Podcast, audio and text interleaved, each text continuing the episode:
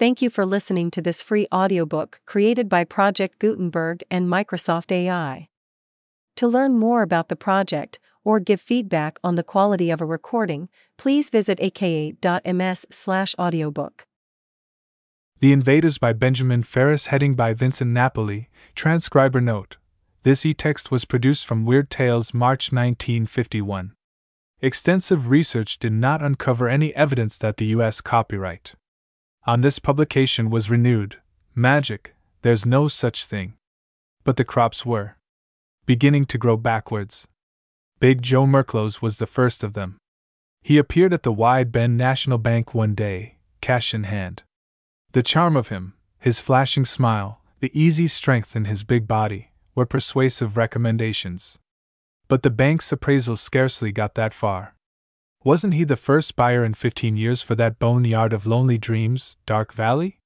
The county seat of Wide Bend presided over three valleys, corresponding to the forks of the Salonook River. Once, Dark Valley had been the richest of these. Solid houses and barns stood among orchards laden with fruit, fields chock full of heavy bearded grain, till, one spring, the middle fork of the river had dried up. The farmers called in specialists who sank wells and pilot holes, measured the slopes. They heard much talk about water tables, about springs undercutting rock formations. But when it was done, the fact remained Dark Valley's water supply was choked off beyond man's ability to restore it. In the end, the farmers gave up, left their dusty houses and shriveled orchards, and Dark Valley died. Boys hiked over there occasionally. Men scouted for fence posts or pipe. Young couples passed quickly through on moonlight nights. And at least two stubborn old timers still squatted at the upper end. Now that Joan Merklos had bought it, of course, they would have to move. Well, won't they? Henderson asked. Jerry Bronson looked around at the other members of the Wide Bend Businessmen's Club. Doesn't take a lawyer to answer that, Hen. Damn shame, said Caruso, the barber, who always championed underdogs. They've had no equity in that land for years. The bank just let them stay on. They can move on over the hill. Jerry nodded. Maybe somebody ought to suggest that to them. Don't look at me, Caruso said. Those old coots ain't been near my shop for years. When the chuckles died, McAllister, the druggist, voiced the thought that rested unspoken on all their minds. I wonder if that fellow realizes what a worthless piece of land he's bought. He looked it over. This was Hammond, of the bank. Course, you didn't try to talk him out of it. Would you have? Hammond retorted indignantly. Henderson jabbed the air with his cigar. I think he was a coal miner back east. Saved up his money to get on the land.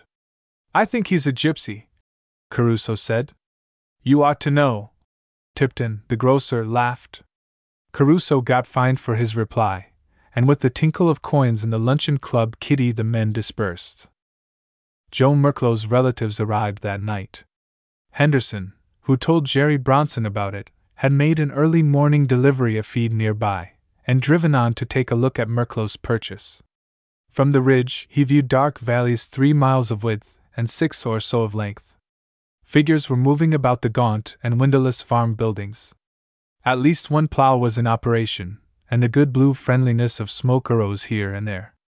Looked like a lot of people, Jerry. But you know, I didn't see any cars or trucks around. Jerry's blue eyes crinkled. Human nature didn't like puzzles any more than it liked strangers. He returned to the tedious civil case he was working on. About three o'clock, he decided he was tired and bored enough to call it a day. He got into his car and headed for Dark Valley. Aside from his curiosity, he thought he might talk to the two old squatters at the far end. The Carvers were independent and truculent. Now that Joan Merklos' relatives had arrived in full force, there was danger of a clash. As the road topped the ridge, it left green fields and orchards abruptly behind. But Dark Valley had a wild sort of beauty, cupped as it was between two rows of hills which curved together as higher, jumbled foothills to the west. Jerry's car trailed a plume of dust as it slid down to the dry riverbed. He made a left turn and started up the valley road. At the first farm, he saw dark, plump women in billowing dresses, wearing peasant scarves over their heads. They moved about the barnyard, raking dead leaves and scratching busily at the baked earth of the old truck gardens. Chickens and ducks strayed, and Jerry caught a glimpse of children. He waved to the group and was answered by nods and flashing smiles. Then he had a shock. One of the women was working the handle of a pump that had been bone dry for fifteen years, and a slender stream of clear water spilled into her wooden tub. Somewhat dazedly, Jerry drove on. He saw more of the Merklos people at other farms. Men were working in the withered orchards. New fence posts and rails were going up. Bright axes flashed in the dry and scraggly wood lots. Jerry's thoughts kept returning to the water in that first pump. Could it be that they had learned the valley had a supply again? That would be a mighty joke on Hammond and the First National Bank. The road, badly rutted by erosion and drifted over with sand and dry leaves, began to rise. Jerry shifted into low gear. Then, suddenly, he stopped.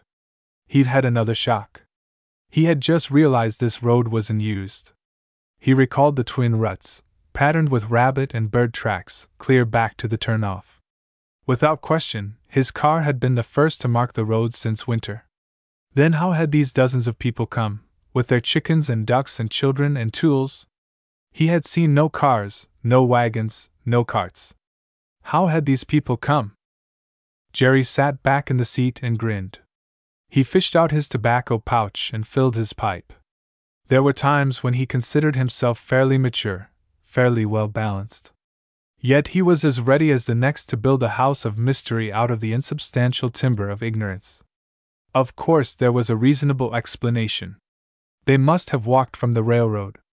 It was a good many miles, but it was perfectly possible.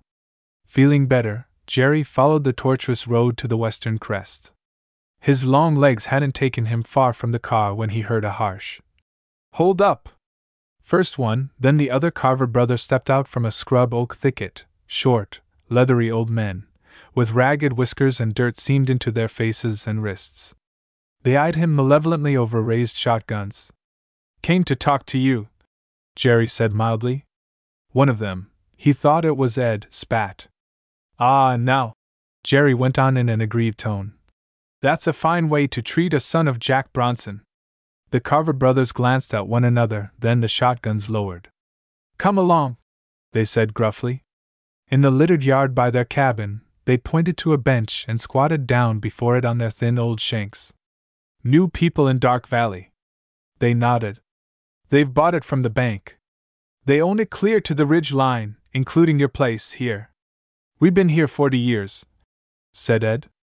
If I owned it, you could stay forty more. They send you? The voice was sharp, suspicious. Jerry shook his head. I just thought you'd like to know about it. For a couple of minutes, the Carver brothers chewed tobacco in unison. They stood up, reached for their guns. We'll see, they said. Jerry nodded. They walked beside him, kicking thoughtfully at the leaves. The brother named Mike rubbed his whiskers. Get much of a look at 'em when ye pass through? Some. They furriners? Jerry sighed inwardly. Maybe. They look like hard workers.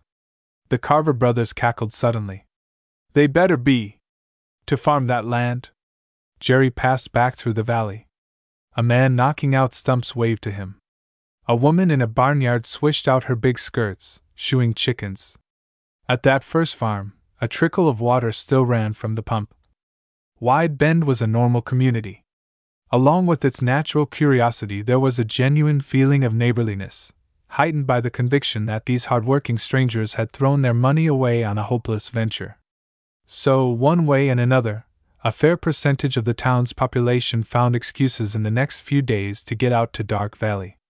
Bit by bit, the reports filtered back to Jerry, and they all added up about the same. Joe Merklos and his people were incredibly industrious. Already they had cleaned up the yards, repaired sagging barns and roofless sheds. Curtains fluttered at the windows. Cows had appeared, and sheep, even a few horses. Somehow, Perhaps from accumulated seepage, they were still bringing water from the rusty pumps. And though it was surely an illusion, Dark Valley seemed to have taken on a tinge of green again. Wide Bend's womenfolk brought gifts of homemade preserves, jelly, canned vegetables, and came away puzzled. No, they hadn't been badly received. All was politeness and smiles. But there was, well, a sort of remoteness about these people. The kids went out of sight the minute you turned into a place. And you just couldn't get close to the grown ups. Dark, they were, and heavy looking. They smiled a lot, jabbering in an unknown language. They had beautiful white teeth, but no jewelry or ornaments, such as gypsies might wear. They always appeared pleased that you brought them something. But on the way home, you discovered you still had your presents, after all. The best guess as to the number in the tribe, somehow, that seemed the best way to describe them, was 60, give or take a few. The general verdict was expressed by Henderson at the next club luncheon. They're odd, but they're hard workers. Darn good thing for the community. Miller, the jeweler, agreed vigorously. Self interest, Jerry murmured, is a wonderful thing. They turned on him. They haven't bought a thing from us. And what if they did? Kidding, boys. I've got something to sell, too. Then Jerry frowned. They haven't bought anything? Around the table, heads shook. Probably, Caruso growled. They wear their hair long, too. In the laughter, the matter was forgotten. But Jerry remembered it that night, sitting on the porch of his house. There must be hundreds of items tools and nails and hinges and glass and wire and sandpaper and oil and rope and seed and salt and sugar that the tribe needed. How could they? There was a step on the path. You there? Caruso called. Yep. The barber sat in the other chair, hoisted his feet to the railing. You know how kids are. Um. That boy of mine, he couldn't stand it about Dark Valley. He was out there with a couple of pals poking around. Yes? Jerry didn't realize his voice was sharp. Oh, no trouble. But the middle fork of the river started to run again. For a long time after Caruso had gone, Jerry sat with his cold pipe in his mouth. There were reasonable explanations for every one of the small oddities that had cropped up with Joe Merklos and his people. But he couldn't shake a growing feeling of uneasiness. Jerry went to bed muttering, for he was a man trained to keep emotion and fact well separate. But the feeling was still with him when he awoke, and he recognized it later on Henderson's face. We got to get the boys together and talk this thing over, the feed and fuel owner said. What's up? This stuff that's missing. Dot. Jerry gave a start. He had just spent at least half an hour looking for this garage lock. Every day of this week. Henderson went on heavily. I've had people in to replace some little thing that was lost. Hatchets and feeding troughs and spare parts and panes of glass and things like that. A couple of old chicken brooders that was stored. Ten salt blocks Anderson had in his barn. Just then McAllister stepped over from his drugstore to join them. Damn it, he said plaintively, dusting off his store jacket. I'd been in the basement the last hour looking for an old pipe wrench. I swear I left it there. Jerry met Henderson's glance. All right, he said. Let's get the gang together for lunch today. Sheriff Watson joined them in the back room of the restaurant. When the coffee came, Jerry rose to explain the purpose of the meeting. Our problem, he began, may amount to nothing at all. Or it could turn out to be mighty nasty. Hen and I thought it was time to talk it over. Briefly, he recapitulated Dark Valley's reawakening. He described Joe Merklos and his people, their odd clothing, their independence, their alien language. Point 1, he said. Most people don't like strangers. He described the tribe's arrival without cars or wagons, without even a mark on the abandoned road. He spoke of the pumps that came to life, the river that now ran again.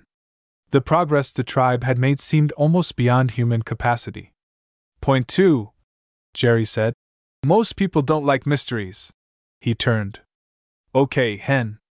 First, Henderson explained that none of the tribe had bought supplies of any kind in Wide Bend. He got corroboration from other businessmen present. Then, as he summarized the missing articles, heads began to nod. Faces got red and lists were clenched. Jerry got to his feet again. Point 3 I don't need to spell out. Much more of this, and carloads of men with guns will be heading for the ridge. There'll be the kind of trouble we don't want on Wide Bend's conscience. Should we let em rob us blind? shouted Tipton. No wonder they do so good, Caruso cried. How about the water? Hammond asked sarcastically. You think they stole that too? Someone shouted back, and a heated discussion raged.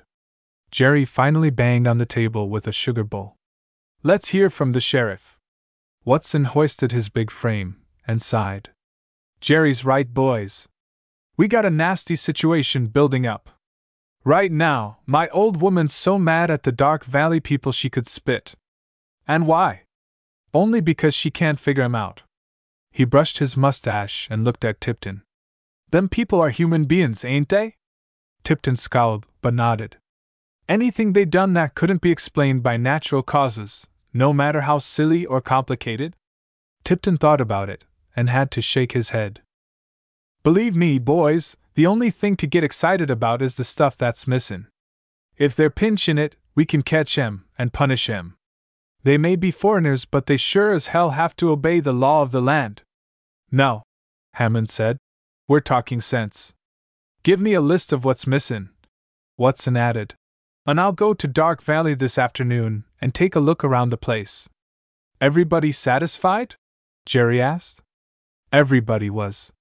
Sheriff Watson frowned at the list as Jerry drove into the first barnyard. They scattered chickens, ducks, and children, seen blurrily as they scrambled to hide. They remained a few minutes, ostensibly visiting, then went on to the next farm, and the next. Beyond the last one, on the rise that led to the Carver cabin, Jerry stopped the car. They looked at one another. Watson rubbed his face irritably. I'm beat, Jerry. There's something here I can't get my hands nor my head onto. I know. The sheriff banged one big hand against the crumpled list. That butter churn of Mulford's. By God, I saw it! Same brand, same color. Even had scratches around the base where that old cat of his sharpened her claws. I know, Jerry said again. But it had a letter Z cut into it. Worn and weathered, so you'd swear it had been there for years and years. That spring toothed harrow of Zimmerman's. Except the one we saw had twelve teeth instead of fifteen and even the man who made it couldn't find where it had been altered or tampered with. It had been the same with a score of other things. Each one slightly changed, just different enough to make identification impossible to prove. Slowly, Jerry said. Wood gets weathered, metal oxidizes, honest wear is unmistakable. And these all take time, which can't be faked. His implication hung in the air. If the things had been stolen, then altered to avoid identification, Whoever did it had more than human ability. Magic, Watson muttered. There's no such thing. No, there absolutely ain't. They sat looking with troubled eyes out over Dark Valley, till Jerry said abruptly, I'm going on up to see the carvers. Watson reached for the door handle. They don't have no use for me. I'll wait here. I got plenty to think about. Jerry nodded the sheriff would be remembering the seeds already sprouting in the kitchen gardens, the leaves that had jumped out on the old fruit trees, the lambs and calves capering in pastures washed with the green of new grass. The road was smooth, its ditches cleared and deepened. Bright clothing napped on shiny new clotheslines, those were on the list. But how can you identify a roll of wire? Cordwood was stacked in every yard. New shingles spotted the roofs, the windows held glass again, Fresh paint glistened on porches. In the fields, corn and oats and hay were shooting upward. Jerry found the carvers waiting for him, their wrinkled old faces tense. They didn't answer his greeting, just jerked their heads. They led him past the cabin, through open brush, and halted at a bare place. Slowly, Jerry sank to his knees. Except for its size, it could have been a splayed out cougar print. But it was two feet across, and pressed more than an inch into the hard, dry soil. Finally, Ed Carver nudged Jerry. The gnarled finger pointed to a twig of wild lilac eight feet off the ground. Caught on the twig were several coarse black hairs, six inches long. Jerry looked from them back to the carvers, then down at the ground again. He didn't speak. What was there to say? As they started back toward the cabin, Ed Carver said harshly, We found that two nights ago. Jerry brooded for some distance, then he said, Ned Ames has the best hunting dogs in the country. They looked at him disgustedly. Damn it, you have to do something. Come back to town with me. We'll get some of the boys together and hunt it down. They had passed the cabin and reached the car. The Carver brothers looked out over Dark Valley and shook their heads. We've lived alone, Ed said. We'll fight alone. When Jerry told the sheriff about the giant spoor, Watson gave a derisive snort. Those old coots got bats in their belfries. But I saw the print. Watson dismissed such evidence with a wave of his hand. They made it up, probably. Forget it till you see the animal itself. You'll have time to believe it then. We got enough to worry about already. Jerry couldn't forget it. But there was a kind of reassurance in such hearty skepticism. With each passing minute, that huge print seemed more unreal. Halfway through the valley, they stopped to look at the river. The bed was half full, muddy, debris laden, with a sheen of dust on the surface. But it was water, wet, tangible, undeniable. Watson took off his hat and rubbed his head and swore. Good afternoon. They turned. Joe Merklos was smiling at them. Hello? Jerry said. Watson just glowered. Merklos moved beside them and looked down. His brilliant teeth flashed. Good, is it not? The guttural words came out flat, one at a time, as though shaped carefully. Better than money in this part of the world. Jerry's eyes narrowed. Did you know about the water when you bought the valley? Merklos smiled again. He was bareheaded, dressed in dark trousers and a loose, short sleeved blouse. His neck and muscular forearms gleamed bronze in the sunlight. You like what we do here? he asked in his deep, hesitant manner. You've done wonders, Watson said shortly. Merklos' smoky eyes held Jerry's. My people are used to work. Slowly, significantly, Watson said. The thing we don't understand is how you managed to bring so much equipment. The exact things you needed, right down to the last nail. Merklos' inscrutable gaze swung around. The smile lingered on his face. We are a careful people. We plan a long way ahead. Watson opened his mouth for another question, and shut it. Merklos' attention had left them. The man was listening, his head slightly cocked. After a moment, he turned. I am happy to see you making a visit. I hope you come again. He nodded and walked swiftly away. Wordlessly, Jerry and the sheriff got back in the car. Could you hear what he was listening to? Jerry muttered. I didn't hear a thing. Notice anything else about Dark Valley? Watson shook his head. No flowers. Not one dog. Jerry's hand tightened on the steering wheel. And who has ever gotten a single, clear look at one of the kids? Jerry spent a restless night. On the way to his office the next morning, he met Watson, talking to a farmer on the courthouse steps. Listen to Carson here, the sheriff said grimly. Carson's straw hat bobbed as he talked. I'm waiting to see the farm advisor. Something's gone wrong out at my place on the South Fork. I'm on good bottom land, highest yield in the county. But in the last two, three weeks, my corn, my wheat, even my berries has stopped growing. Jerry's eyes jumped to Watson. Yep, Carson went on. Every single ear o' corn is still a nubbin. He threw out his arms. And by God, even my wife's radishes has stood still. Ain't anything on earth that'll slow up a radish. How about other stuff? How about eggs? Same thing. Cut right down. Hens lay one in ten now, Meb. And my alfalfa has turned a funny gray green. Even the fruit. What about the river? Watson broke in. You still got water in the South Fork? Way down for this time o' year. But we got enough. Several people had stopped to listen. One of them, a big, tow headed Swede, burst out excitedly. Mister, you got the same trouble as my cousin. His crops, they're growing backwards. There was more of the same impossible talk. Jerry made an excuse to get away to his office. He sat at his desk and stared out the window. There wasn't any problem, he tried to tell himself. Anything he could not measure by experience and logic was out. And that had to include giant paw prints and mysteriously missing objects, as well as radishes that wouldn't grow. Dark Valley was taking on life and freshness. Fact. The South Fork, and portions of the North Fork, seemed to be losing fertility. Fact. But to conclude from this that Dark Valley was gaining at the expense of the others, that was the road no reasonable man could allow himself to take. From his window, he saw the huge old trees that shaded Wide Bend. They looked suddenly wrong. Weren't they less green, less thick than before? The buildings and streets looked dingier too. And when did all those broken fences, cracked windows, missing shingles show up? Jerry lunged from his chair and strode up and down the room. Then the telephone bell tore through his nerves. He grabbed the instrument. Watson!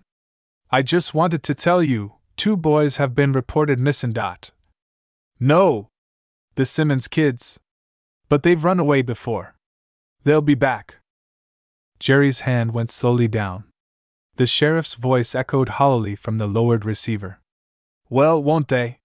It was after midnight when the doorbell rang. It didn't wake Jerry. He was sitting in bed, staring into the darkness. There was a pile of books beside him, he knocked them over getting up to answer the door. Mike Carver stumbled in. He dropped into a chair, panting. Jerry went for a bottle and glass. Carver gulped the drink, then held the tumbler out for another.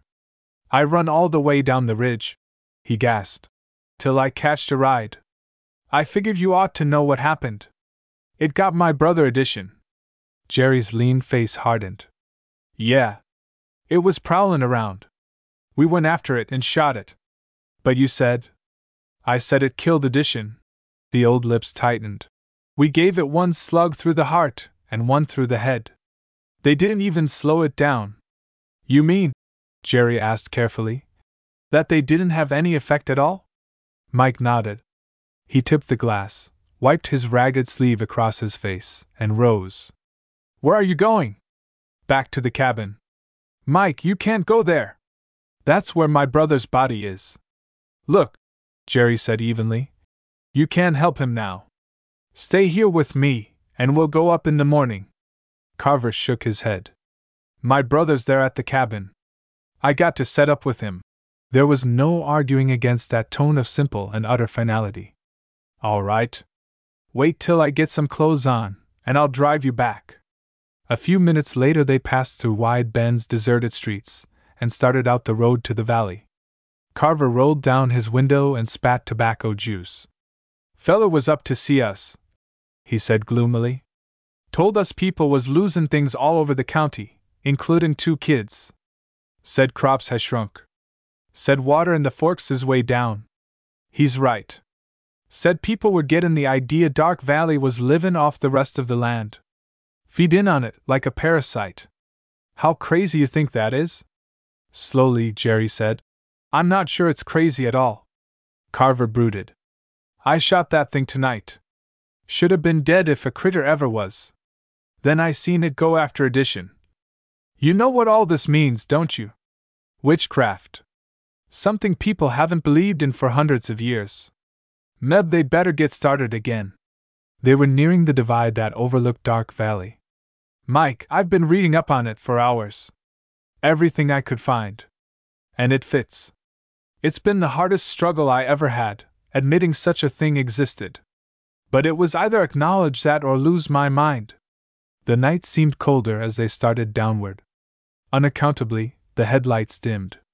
Something watching us, Carver said suddenly, as the car bored on through the thick and swirling darkness. Jerry nodded. His hands gripped the wheel until the knuckles were white. Sweat began to glisten on his forehead. The headlights picked out a dark spot that looked like a yawning hole.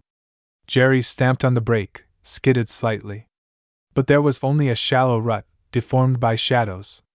He pressed the accelerator, and the motor died. Hurriedly, he jabbed the starter button, pumped the gas pedal. Again he pushed it, and again, as the lights faded from the drain on the battery. What's the matter? Carver's old voice was thin. Flooded, maybe?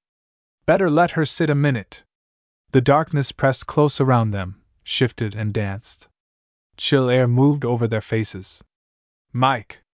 Yeah. Why didn't that animal come after you, too? Carver breathed heavily for a moment. Then he took something from his shirt pocket and held it out. Jerry's fingers moved over it. A crucifix. My mother gave it to me a long time ago. That's probably the only thing that could have saved you. From what I read, they can't stand a cross. And silver's got something to do with it.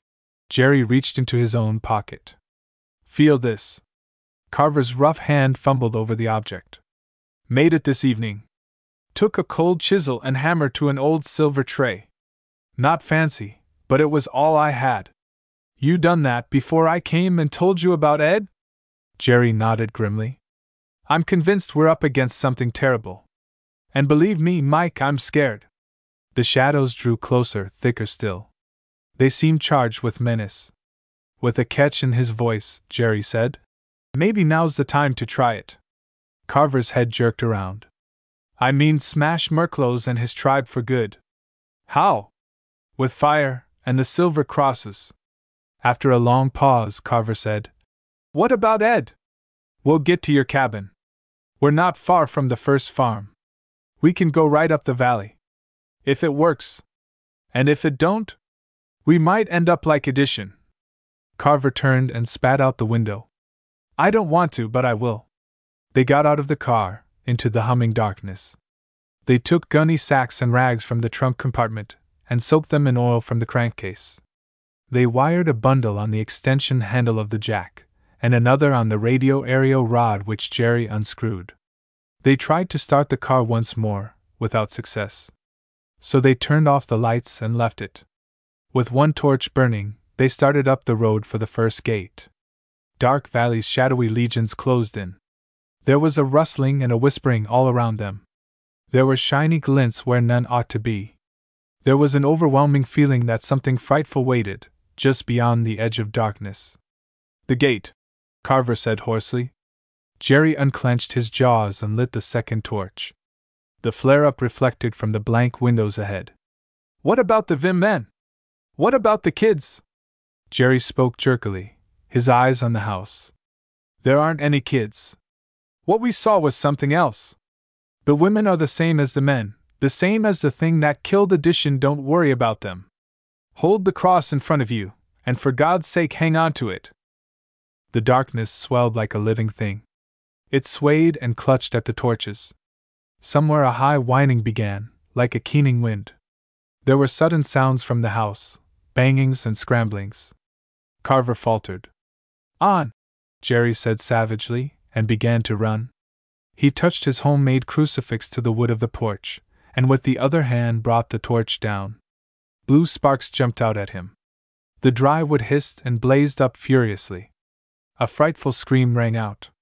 There was the tinkle of breaking glass. Formless figures thudded to the ground and scuttled away on all fours, headed up the valley. Within minutes, the farmhouse was a mass of roaring flame. Jerry backed away from it. He saw Carver outlined against the glowing barn, which he had fired. They came together and hurried back to the road. There they stopped to watch the pillar of flame and smoke, boiling upward. It worked, Carver said. Jerry nodded. We can't kill them. But we can drive them out. Them men and kids? Carver said bitterly. Did you see them things that came out? Yes. Jerry was drenched in sweat, and the torch trembled in his hand. Let's get on to the next one, Mike. They went on to the neighboring farm, and to the one after that, while the shadows pulsed in an unholy turmoil. The night swarmed with malignant invisible forces that tried to blow the flame from their torches, that flayed them with the naked sword of fear. There were hideous shapes, half seen. There were waves of terror like a physical shock. There were puffs of ordure, so rank they gagged. But they plodded through it, faces set, sweating and agonized. Till, halfway up the valley, it came. Carver knew it first. His leathery face paled. His hands fumbled instinctively for the gun he was not carrying. Then Jerry said hoarsely, Mike, did you hear that? Carver nodded dumbly. Clearly, now came the sound of those huge paws, patting first on one side of them, then the other. Jerry clutched his cross till the rough edges bit deep into his hand. It seemed that his very life was bound up with the torch that now smoked and struggled to burn. If its feeble flame went out, that meant extinction, black and final. Then he became aware that Carver was no longer beside him. He whirled. Ten yards behind, the other was bending down, scrabbling frantically in the dust. I dropped it! he shouted. I can't find it! Jerry tried to reach him, but the other thing was quicker. A whirlpool of blackness engulfed Carver, blotted him out. Then Jerry was confronted by an unbelievable sight a great, savage head, towering over him, its eyes glowing redly and foam creaming over gigantic, open jaws. Desperately, he shoved his cross straight at it. The thing spat and roared deafeningly. The thud of its paws shook the ground. It lashed out with monstrous claws that sliced his skin. Half stunned, Jerry kept lunging toward it, till finally his cross touched its coarse hide. There was a crackle of blue flame, a shriek that split the night, and the thing disintegrated in roiling clouds of bitter smoke. Jerry swayed. The hand that held the cross was numb and tingling. Like an automaton, he turned, went back, and knelt beside the crumpled shape that had been Mike Carver. Then he rose, still carrying the feebly flickering torch, and plodded on. They met him as he was coming back Watson, Henderson, Caruso, Miller, Hammond, and the rest. They had flashlights and guns and tear gas, and their faces were grim and desperate. We found your car, they said. We could see the flames from Wide Bend. What in hell has been going on? Jerry stared at them. He dropped the dead torch. One hand tried to put the cross back into his pocket. His face was black, his hair singed, his side wet with blood. It's all over, he croaked. They're gone. Dark Valley is free again. Big Joe Merklos was the first of them. He appeared at the Rocky Mountain Trust Company one day, cash in hand. The charm of him, his flashing smile, the easy strength in his big body, were persuasive recommendations. But the company's appraisal scarcely got that far. Wasn't he the first buyer they had ever had for that suburban real estate fiasco, Hidden Acres? The Invaders by Benjamin Ferris, heading by Vincent Napoli, transcriber note. This e text was produced from Weird Tales, March 1951. Extensive research did not uncover any evidence that the U.S. copyright on this publication was renewed. Magic, there's no such thing. But the crops were beginning to grow backwards. Big Joe Merklos was the first of them. He appeared at the Wide Bend National Bank one day, cash in hand. The charm of him, his flashing smile, the easy strength in his big body, were persuasive recommendations. But the bank's appraisal scarcely got that far. Wasn't he the first buyer in 15 years for that boneyard of lonely dreams, Dark Valley? The county seat of Wide Bend presided over three valleys, corresponding to the forks of the Salonook River. Once, Dark Valley had been the richest of these. Solid houses and barns stood among orchards laden with fruit, fields chock full of heavy bearded grain, till, one spring, the middle fork of the river had dried up. The farmers called in specialists who sank wells and pilot holes, measured the slopes. They heard much talk about water tables, about springs undercutting rock formations. But when it was done, the fact remained Dark Valley's water supply was choked off beyond man's ability to restore it. In the end, the farmers gave up, left their dusty houses and shriveled orchards, and Dark Valley died. Boys hiked over there occasionally. Men scouted for fence posts or pipe. Young couples passed quickly through on moonlight nights. And at least two stubborn old timers still squatted at the upper end. Now that Joe Merklos had bought it, of course, they would have to move. Well, won't they? Henderson asked. Jerry Bronson looked around at the other members of the Wide Bend Businessmen's Club. Doesn't take a lawyer to answer that, Hen. Damn shame, said Caruso, the barber, who always championed underdogs. They've had no equity in that land for years. The bank just let them stay on. They can move on over the hill. Jerry nodded. Maybe somebody ought to suggest that to them. Don't look at me, Caruso said. Those old coots ain't been near my shop for years. When the chuckles died, McAllister, the druggist, voiced a thought that rested unspoken on all their minds. I wonder if that fellow realizes what a worthless piece of land he's bought. He looked it over. This was Hammond, of the bank. Course, you didn't try to talk him out of it. Would you have? Hammond retorted indignantly. Henderson jabbed the air with his cigar. I think he was a coal miner back east. Saved up his money to get on the land. I think he's a gypsy, Caruso said. You ought to know. Tipton, the grocer, laughed. Caruso got fined for his reply, and with the tinkle of coins in the luncheon club kitty the men dispersed. Joe Merklos' relatives arrived that night. Henderson, who told Jerry Bronson about it, had made an early morning delivery of feed nearby, and driven on to take a look at Merklos' purchase. From the ridge, he viewed Dark Valley's three miles of width and six or so of length. Figures were moving about the gaunt and windowless farm buildings. At least one plow was in operation, and the good blue friendliness of smoke arose here and there. Looked like a lot of people, Jerry. But you know, I didn't see any cars or trucks around. Jerry's blue eyes crinkled. Human nature didn't like puzzles any more than it liked strangers. He returned to the tedious civil case he was working on. About three o'clock, he decided he was tired and bored enough to call it a day. He got into his car and headed for Dark Valley. Aside from his curiosity, he thought he might talk to the two old squatters at the far end. The Carvers were independent and truculent. Now that Joe Merklos' relatives had arrived in full force, there was danger of a clash. As the road topped the ridge, it left green fields and orchards abruptly behind. But Dark Valley had a wild sort of beauty, cupped as it was between two rows of hills which curved together as higher, jumbled foothills to the west. Jerry's car trailed a plume of dust as it slid down to the dry riverbed. He made a left turn and started up the valley road.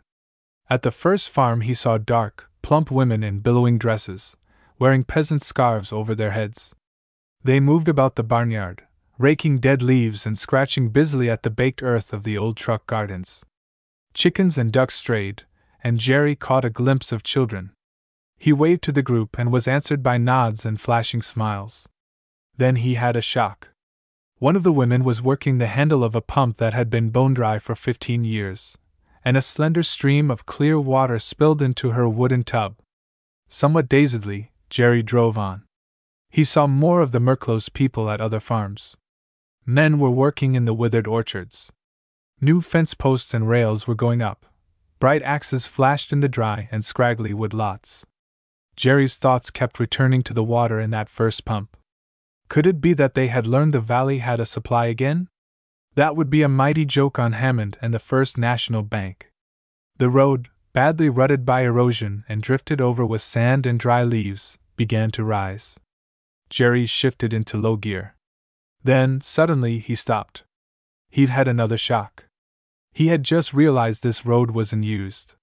He recalled the twin ruts, patterned with rabbit and bird tracks, clear back to the turnoff. Without question, his car had been the first to mark the road since winter. Then how had these dozens of people come, with their chickens and ducks and children and tools? He had seen no cars, no wagons, no carts. How had these people come? Jerry sat back in the seat and grinned. He fished out his tobacco pouch and filled his pipe. There were times when he considered himself fairly mature, fairly well balanced. Yet he was as ready as the next to build a house of mystery out of the insubstantial timber of ignorance. Of course, there was a reasonable explanation. They must have walked from the railroad. It was a good many miles, but it was perfectly possible. Feeling better, Jerry followed the tortuous road to the western crest. His long legs hadn't taken him far from the car when he heard a harsh Hold up! First one, then the other Carver brother stepped out from a scrub oak thicket, short, leathery old men, with ragged whiskers and dirt seamed into their faces and wrists. They eyed him malevolently over raised shotguns. Came to talk to you, Jerry said mildly. One of them, he thought it was Ed, spat. Ah, now, Jerry went on in an aggrieved tone. That's a fine way to treat a son of Jack Bronson. The Carver brothers glanced at one another, then the shotguns lowered. Come along, they said gruffly. In the littered yard by their cabin, they pointed to a bench and squatted down before it on their thin old shanks. New people in Dark Valley. They nodded. They've bought it from the bank. They own it clear to the ridge line, including your place here. We've been here forty years, said Ed. If I owned it, you could stay forty more. They send you? The voice was sharp, suspicious. Jerry shook his head. I just thought you'd like to know about it. For a couple of minutes, the Carver brothers chewed tobacco in unison. They stood up, reached for their guns. We'll see, they said. Jerry nodded. They walked beside him, kicking thoughtfully at the leaves. The brother named Mike rubbed his whiskers. Get much of a look at 'em when ye pass through? Some. They furriners? Jerry sighed inwardly. Maybe. They look like hard workers. The Carver brothers cackled suddenly. They better be. To farm that land? Jerry passed back through the valley. A man knocking out stumps waved to him. A woman in a barnyard swished out her big skirts, shooing chickens. At that first farm, a trickle of water still ran from the pump. Wide Bend was a normal community. Along with its natural curiosity, there was a genuine feeling of neighborliness, heightened by the conviction that these hardworking strangers had thrown their money away on a hopeless venture. So, one way and another, a fair percentage of the town's population found excuses in the next few days to get out to Dark Valley.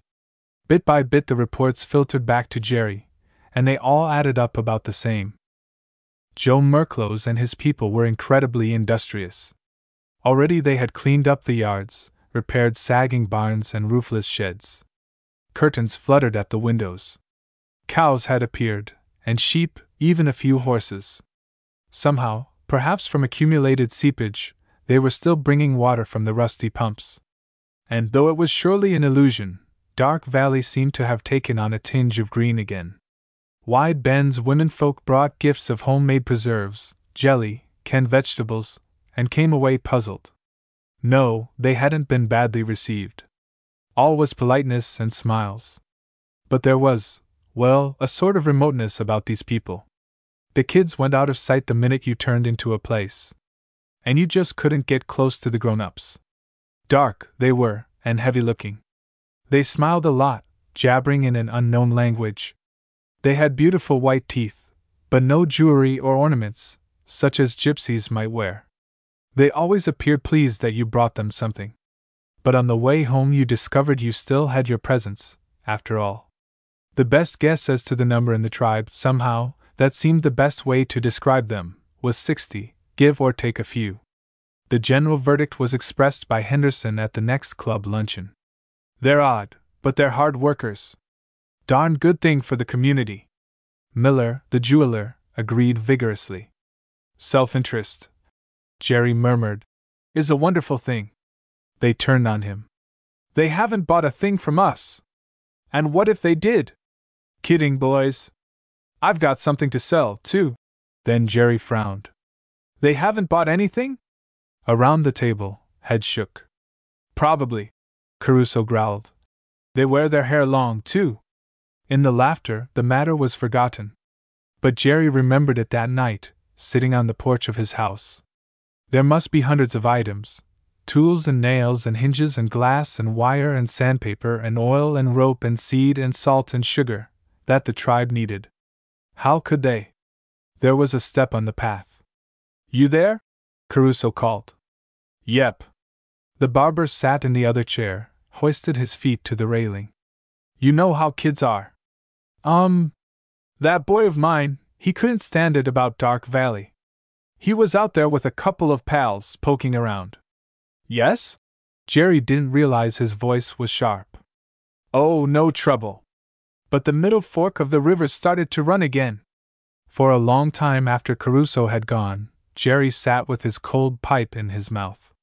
There were reasonable explanations for every one of the small oddities that had cropped up with Joe Merklos and his people but he couldn't shake a growing feeling of uneasiness.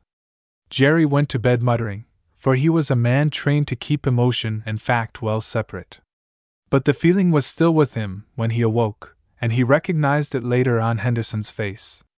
We got to get the boys together and talk this thing over, the feed and fuel owner said. What's up? This stuff that's missing, Dot. Jerry gave a start. He had just spent at least half an hour looking for this garage lock. Every day of this week. Henderson went on heavily. I've had people in to replace some little thing that was lost. Hatchets and feeding troughs and spare parts and panes of glass and things like that. A couple of old chicken brooders that was stored. Ten salt blocks Anderson had in his barn. Just then McAllister stepped over from his drugstore to join them. Damn it, he said plaintively, dusting off his store jacket. I've been in the basement the last hour looking for an old pipe wrench. I swear I left it there. Jerry met Henderson's glance. All right, he said. Let's get the gang together for lunch today. Sheriff Watson joined them in the back room of the restaurant. When the coffee came, Jerry rose to explain the purpose of the meeting. Our problem, he began, may amount to nothing at all. Or it could turn out to be mighty nasty. Hen and I thought it was time to talk it over. Briefly, he recapitulated Dark Valley's reawakening. He described Joe Merklos and his people, their odd clothing, their independence, their alien language. Point 1, he said. Most people don't like strangers. He described the tribe's arrival without cars or wagons, without even a mark on the abandoned road. He spoke of the pumps that came to life, the river that now ran again. The progress the tribe had made seemed almost beyond human capacity. Point two, Jerry said. Most people don't like mysteries. He turned. Okay, Hen.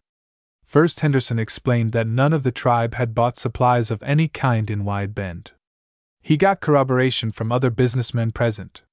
Then, as he summarized the missing articles, heads began to nod. Faces got red and lists were clenched. Jerry got to his feet again. Point 3 I don't need to spell out.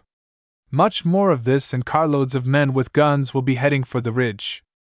There'll be the kind of trouble we don't want on Wide Bend's conscience. Should we let em rob us blind? shouted Tipton. No wonder they do so good, Caruso cried. How about the water? Hammond asked sarcastically. You think they stole that too? Someone shouted back, and a heated discussion raged. Jerry finally banged on the table with a sugar bowl. Let's hear from the sheriff.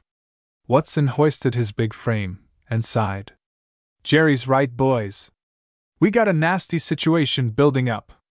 Right now, my old woman's so mad at the Dark Valley people she could spit. And why? Only because she can't figure 'em out. He brushed his mustache and looked at Tipton. Them people are human beings, ain't they? Tipton scowled, but nodded. Anything they done that couldn't be explained by natural causes, no matter how silly or complicated? Tipton thought about it, and had to shake his head. Believe me, boys, the only thing to get excited about is the stuff that's missing. If they're pinchin' it, we can catch 'em and punish 'em. They may be foreigners, but they sure as hell have to obey the law of the land. No, Hammond said. We're talking sense. Give me a list of what's missing. Watson added. And I'll go to Dark Valley this afternoon and take a look around the place. Everybody satisfied? Jerry asked. Everybody was. Sheriff Watson frowned at the list as Jerry drove into the first barnyard. They scattered chickens, ducks, and children, seen blurrily as they scrambled to hide. They remained a few minutes, ostensibly visiting, then went on to the next farm, and the next. Beyond the last one, on the rise that led to the Carver cabin, Jerry stopped the car. They looked at one another. Watson rubbed his face irritably.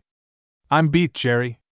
There's something here I can't get my hands nor my head onto. I know. The sheriff banged one big hand against the crumpled list. That butter churn of Mulford's. By God, I saw it! Same brand, same color. Even had scratches around the base where that old cat of his sharpened her claws. I know, Jerry said again. But it had a letter Z cut into it. Worn and weathered, so you'd swear it had been there for years and years. That spring toothed harrow of Zimmerman's. Except the one we saw had twelve teeth instead of fifteen. And even the man who made it couldn't find where it had been altered or tampered with. It had been the same with a score of other things. Each one slightly changed, just different enough to make identification impossible to prove. Slowly, Jerry said.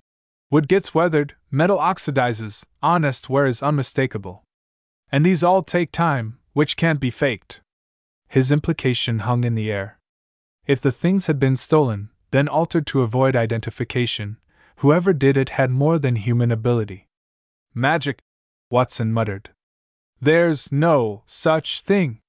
No, there absolutely ain't. They sat looking with troubled eyes out over Dark Valley, till Jerry said abruptly, I'm going on up to see the carvers. Watson reached for the door handle. They don't have no use for me. I'll wait here. I got plenty to think about. Jerry nodded. The sheriff would be remembering the seeds already sprouting in the kitchen gardens. The leaves that had jumped out on the old fruit trees. The lambs and calves capering in pastures washed with the green of new grass. The road was smooth, its ditches cleared and deepened. Bright clothing napped on shiny new clotheslines, those were on the list. But how can you identify a roll of wire? Cordwood was stacked in every yard. New shingles spotted the roofs, the windows held glass again, fresh paint glistened on porches. In the fields, corn and oats and hay were shooting upward. Jerry found the carvers waiting for him, their wrinkled old faces tense. They didn't answer his greeting, just jerked their heads. They led him past the cabin, through open brush, and halted at a bare place. Slowly, Jerry sank to his knees. Except for its size, it could have been a splayed out cougar print. But it was two feet across, and pressed more than an inch into the hard, dry soil. Finally, Ed Carver nudged Jerry. The gnarled finger pointed to a twig of wild lilac eight feet off the ground. Caught on the twig were several coarse black hairs, six inches long. Jerry looked from them back to the carvers, then down at the ground again. He didn't speak. What was there to say? As they started back toward the cabin, Ed Carver said harshly, We found that two nights ago. Jerry brooded for some distance, then he said, Ned Ames has the best hunting dogs in the country. They looked at him disgustedly. Damn it, you have to do something. Come back to town with me. We'll get some of the boys together and hunt it down. They had passed the cabin and reached the car. The Carver brothers looked out over Dark Valley and shook their heads. We've lived alone, Ed said. We'll fight alone. When Jerry told the sheriff about the giant spoor, Watson gave a derisive snort. Those old coots got bats in their belfries. But I saw the print. Watson dismissed such evidence with a wave of his hand. They made it up, probably. Forget it till you see the animal itself. You'll have time to believe it then. We got enough to worry about already. Jerry couldn't forget it. But there was a kind of reassurance in such hearty skepticism. With each passing minute, that huge print seemed more unreal. Halfway through the valley, they stopped to look at the river. The bed was half full, muddy, debris laden, with a sheen of dust on the surface. But it was water, wet, tangible, undeniable. Watson took off his hat and rubbed his head and swore. Good afternoon, they turned. Joe Merklos was smiling at them. Hello? Jerry said. Watson just glowered. Merklos moved beside them and looked down. His brilliant teeth flashed. Good, is it not? The guttural words came out flat, one at a time, as though shaped carefully. Better than money in this part of the world. Jerry's eyes narrowed. Did you know about the water when you bought the valley? Merklos smiled again. He was bareheaded, dressed in dark trousers and a loose, short sleeved blouse. His neck and muscular forearms gleamed bronze in the sunlight. You like what we do here? he asked in his deep, hesitant manner. You've done wonders, Watson said shortly. Merklos's smoky eyes held Jerry's. My people are used to work. Slowly, significantly, Watson said. The thing we don't understand is how you managed to bring so much equipment. The exact things you needed, right down to the last nail. Merklos's inscrutable gaze swung around. The smile lingered on his face. We are a careful people. We plan a long way ahead. Watson opened his mouth for another question, and shut it. Merklos's attention had left them. The man was listening, his head slightly cocked. After a moment, he turned. I am happy to see you making a visit. I hope you come again. He nodded and walked swiftly away. Wordlessly, Jerry and the sheriff got back in the car. Could you hear what he was listening to? Jerry muttered. I didn't hear a thing. Notice anything else about Dark Valley? Watson shook his head. No flowers. Not one dog. Jerry's hand tightened on the steering wheel. And who has ever gotten a single, clear look at one of the kids? Jerry spent a restless night. On the way to his office the next morning, he met Watson, talking to a farmer on the courthouse steps. Listen to Carson here, the sheriff said grimly. Carson's straw hat bobbed as he talked. I'm waiting to see the farm advisor. Something's gone wrong out at my place on the South Fork. I'm on good bottom land, highest yield in the county. But in the last two, three weeks, my corn, my wheat, even my berries has stopped growing. Jerry's eyes jumped to Watson. Yep, Carson went on. Every single ear o' corn is still a nubbin. He threw out his arms. And by God, even my wife's radishes has stood still. Ain't anything on earth that'll slow up a radish. How about other stuff? How about eggs? Same thing. Cut right down. Hens lay one in ten now, Meb. And my alfalfa has turned a funny gray green. Even the fruit. What about the river? Watson broke in. You still got water in the South Fork? Way down for this time o' year. But we got enough. Several people had stopped to listen. One of them, a big, tow headed Swede, burst out excitedly. Mister, you got the same trouble as my cousin. His crops, they're growing backwards. There was more of the same impossible talk. Jerry made an excuse to get away to his office. He sat at his desk and stared out the window. There wasn't any problem, he tried to tell himself. Anything he could not measure by experience and logic was out. And that had to include giant paw prints and mysteriously missing objects, as well as radishes that wouldn't grow. Dark Valley was taking on life and freshness.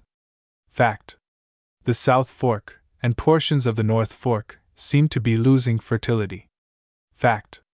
But to conclude from this that Dark Valley was gaining at the expense of the others, that was the road no reasonable man could allow himself to take. From his window, he saw the huge old trees that shaded Wide Bend.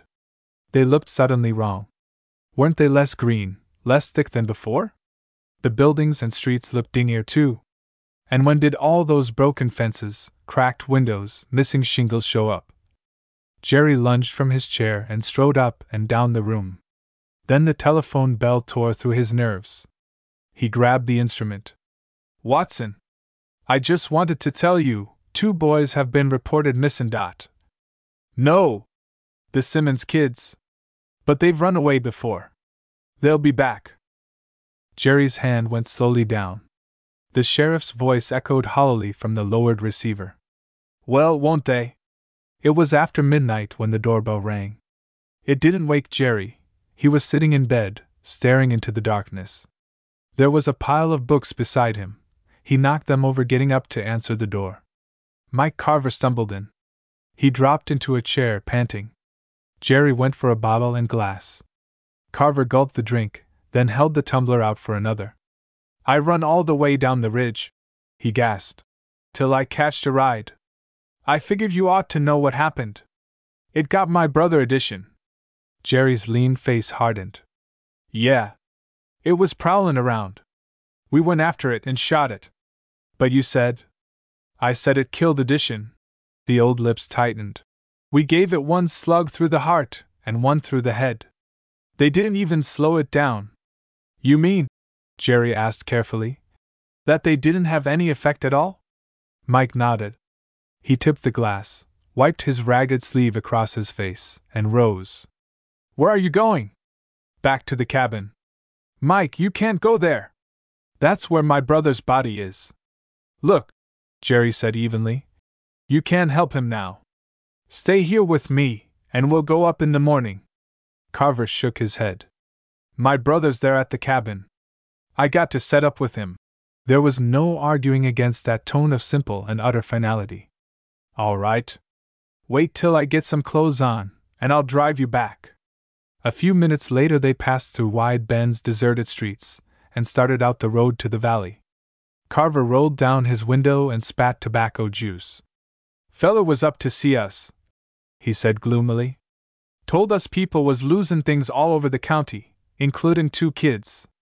Said crops has shrunk. Said water in the forks is way down. He's right. Said people were gettin' the idea Dark Valley was livin' off the rest of the land. Feed in on it like a parasite. How crazy you think that is? Slowly, Jerry said. I'm not sure it's crazy at all.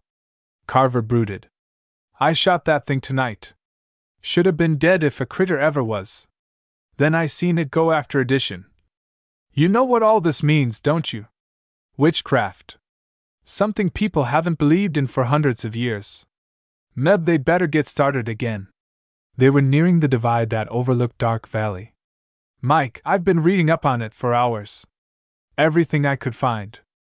And it fits. It's been the hardest struggle I ever had, admitting such a thing existed. But it was either acknowledge that or lose my mind. The night seemed colder as they started downward. Unaccountably, the headlights dimmed. Something watching us, Carver said suddenly, as the car bored on through the thick and swirling darkness. Jerry nodded. His hands gripped the wheel until the knuckles were white.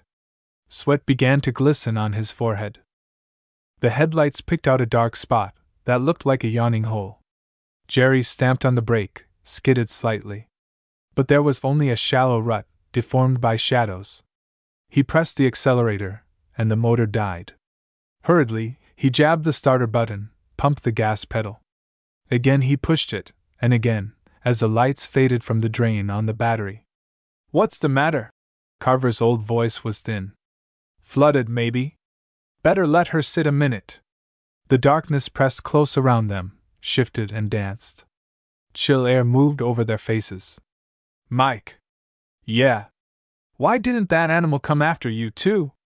Carver breathed heavily for a moment. Then he took something from his shirt pocket and held it out. Jerry's fingers moved over it. A crucifix. My mother give it to me a long time ago. That's probably the only thing that could have saved you. From what I read, they can't stand a cross. And silver's got something to do with it. Jerry reached into his own pocket. Feel this. Carver's rough hand fumbled over the object.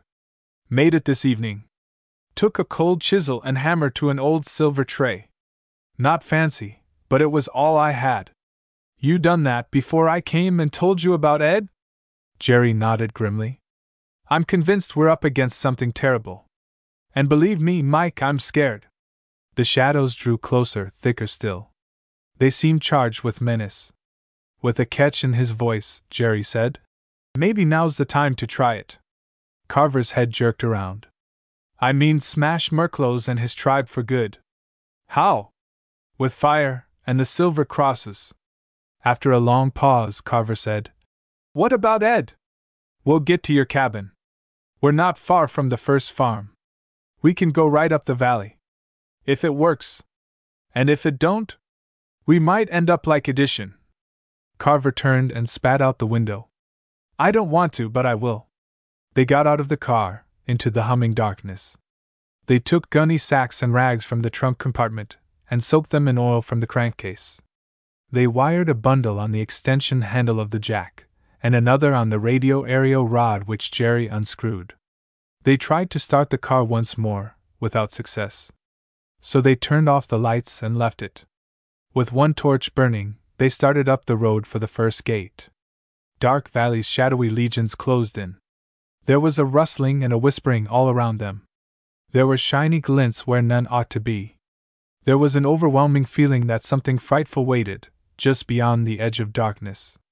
The gate, Carver said hoarsely. Jerry unclenched his jaws and lit the second torch. The flare up reflected from the blank windows ahead. What about the Vim men? What about the kids? Jerry spoke jerkily, his eyes on the house. There aren't any kids. What we saw was something else. The women are the same as the men, the same as the thing that killed Edison. Don't worry about them. Hold the cross in front of you, and for God's sake hang on to it. The darkness swelled like a living thing. It swayed and clutched at the torches. Somewhere a high whining began, like a keening wind. There were sudden sounds from the house, bangings and scramblings. Carver faltered. On! Jerry said savagely, and began to run. He touched his homemade crucifix to the wood of the porch, and with the other hand brought the torch down. Blue sparks jumped out at him. The dry wood hissed and blazed up furiously. A frightful scream rang out. There was the tinkle of breaking glass. Formless figures thudded to the ground and scuttled away on all fours, headed up the valley. Within minutes, the farmhouse was a mass of roaring flame. Jerry backed away from it. He saw Carver outlined against the glowing barn, which he had fired.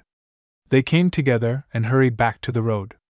There they stopped to watch the pillar of flame and smoke boiling upward. It worked, Carver said. Jerry nodded. We can't kill them. But we can drive them out. Them men and kids, Carver said bitterly. Did you see them things that came out? Yes. Jerry was drenched in sweat, and the torch trembled in his hand. Let's get on to the next one, Mike. They went on to the neighboring farm, and to the one after that, while the shadows pulsed in an unholy turmoil. The night swarmed with malignant invisible forces that tried to blow the flame from their torches, that flayed them with the naked sword of fear. There were hideous shapes, half seen. There were waves of terror like a physical shock. There were puffs of ordure, so rank they gagged. But they plodded through it, faces set, sweating and agonized. Till, halfway up the valley, it came. Carver knew it first. His leathery face paled, his hands fumbled instinctively for the gun he was not carrying. Then Jerry said hoarsely, Mike, did you hear that? Carver nodded dumbly. Clearly, now came the sound of those huge paws, patting first on one side of them, then the other. Jerry clutched his cross till the rough edges bit deep into his hand. It seemed that his very life was bound up with the torch that now smoked and struggled to burn. If its feeble flame went out, that meant extinction, black and final. Then he became aware that Carver was no longer beside him. He whirled. Ten yards behind, the other was bending down, scrabbling frantically in the dust. I dropped it! he shouted. I can't find it! Jerry tried to reach him, but the other thing was quicker. A whirlpool of blackness engulfed Carver, blotted him out. Then Jerry was confronted by an unbelievable sight a great, savage head, towering over him, its eyes glowing redly and foam creaming over gigantic, open jaws. Desperately, he shoved his cross straight at it. The thing spat and roared deafeningly. The thud of its paws shook the ground. It lashed out with monstrous claws that sliced his skin. Half stunned, Jerry kept lunging toward it, till finally his cross touched its coarse hide. There was a crackle of blue flame, a shriek that split the night, and the thing disintegrated in roiling clouds of bitter smoke. Jerry swayed. The hand that held the cross was numb and tingling. Like an automaton, he turned, went back, and knelt beside the crumpled shape that had been Mike Carver. Then he rose, still carrying the feebly flickering torch, and plodded on. They met him as he was coming back Watson, Henderson, Caruso, Miller, Hammond, and the rest. They had flashlights and guns and tear gas, and their faces were grim and desperate. We found your car, they said. We could see the flames from Wide Bend. What in hell has been going on? Jerry stared at them. He dropped the dead torch. One hand tried to put the cross back into his pocket. His face was black, his hair singed, his side wet with blood. It's all over, he croaked. They're gone. Dark Valley is free again. Big Joe Merklos was the first of them. He appeared at the Rocky Mountain Trust Company one day, cash in hand. The charm of him, his flashing smile, the easy strength in his big body, were persuasive recommendations. But the company's appraisal scarcely got that far. Wasn't he the first buyer they had ever had for that suburban real estate fiasco, Hidden Acres?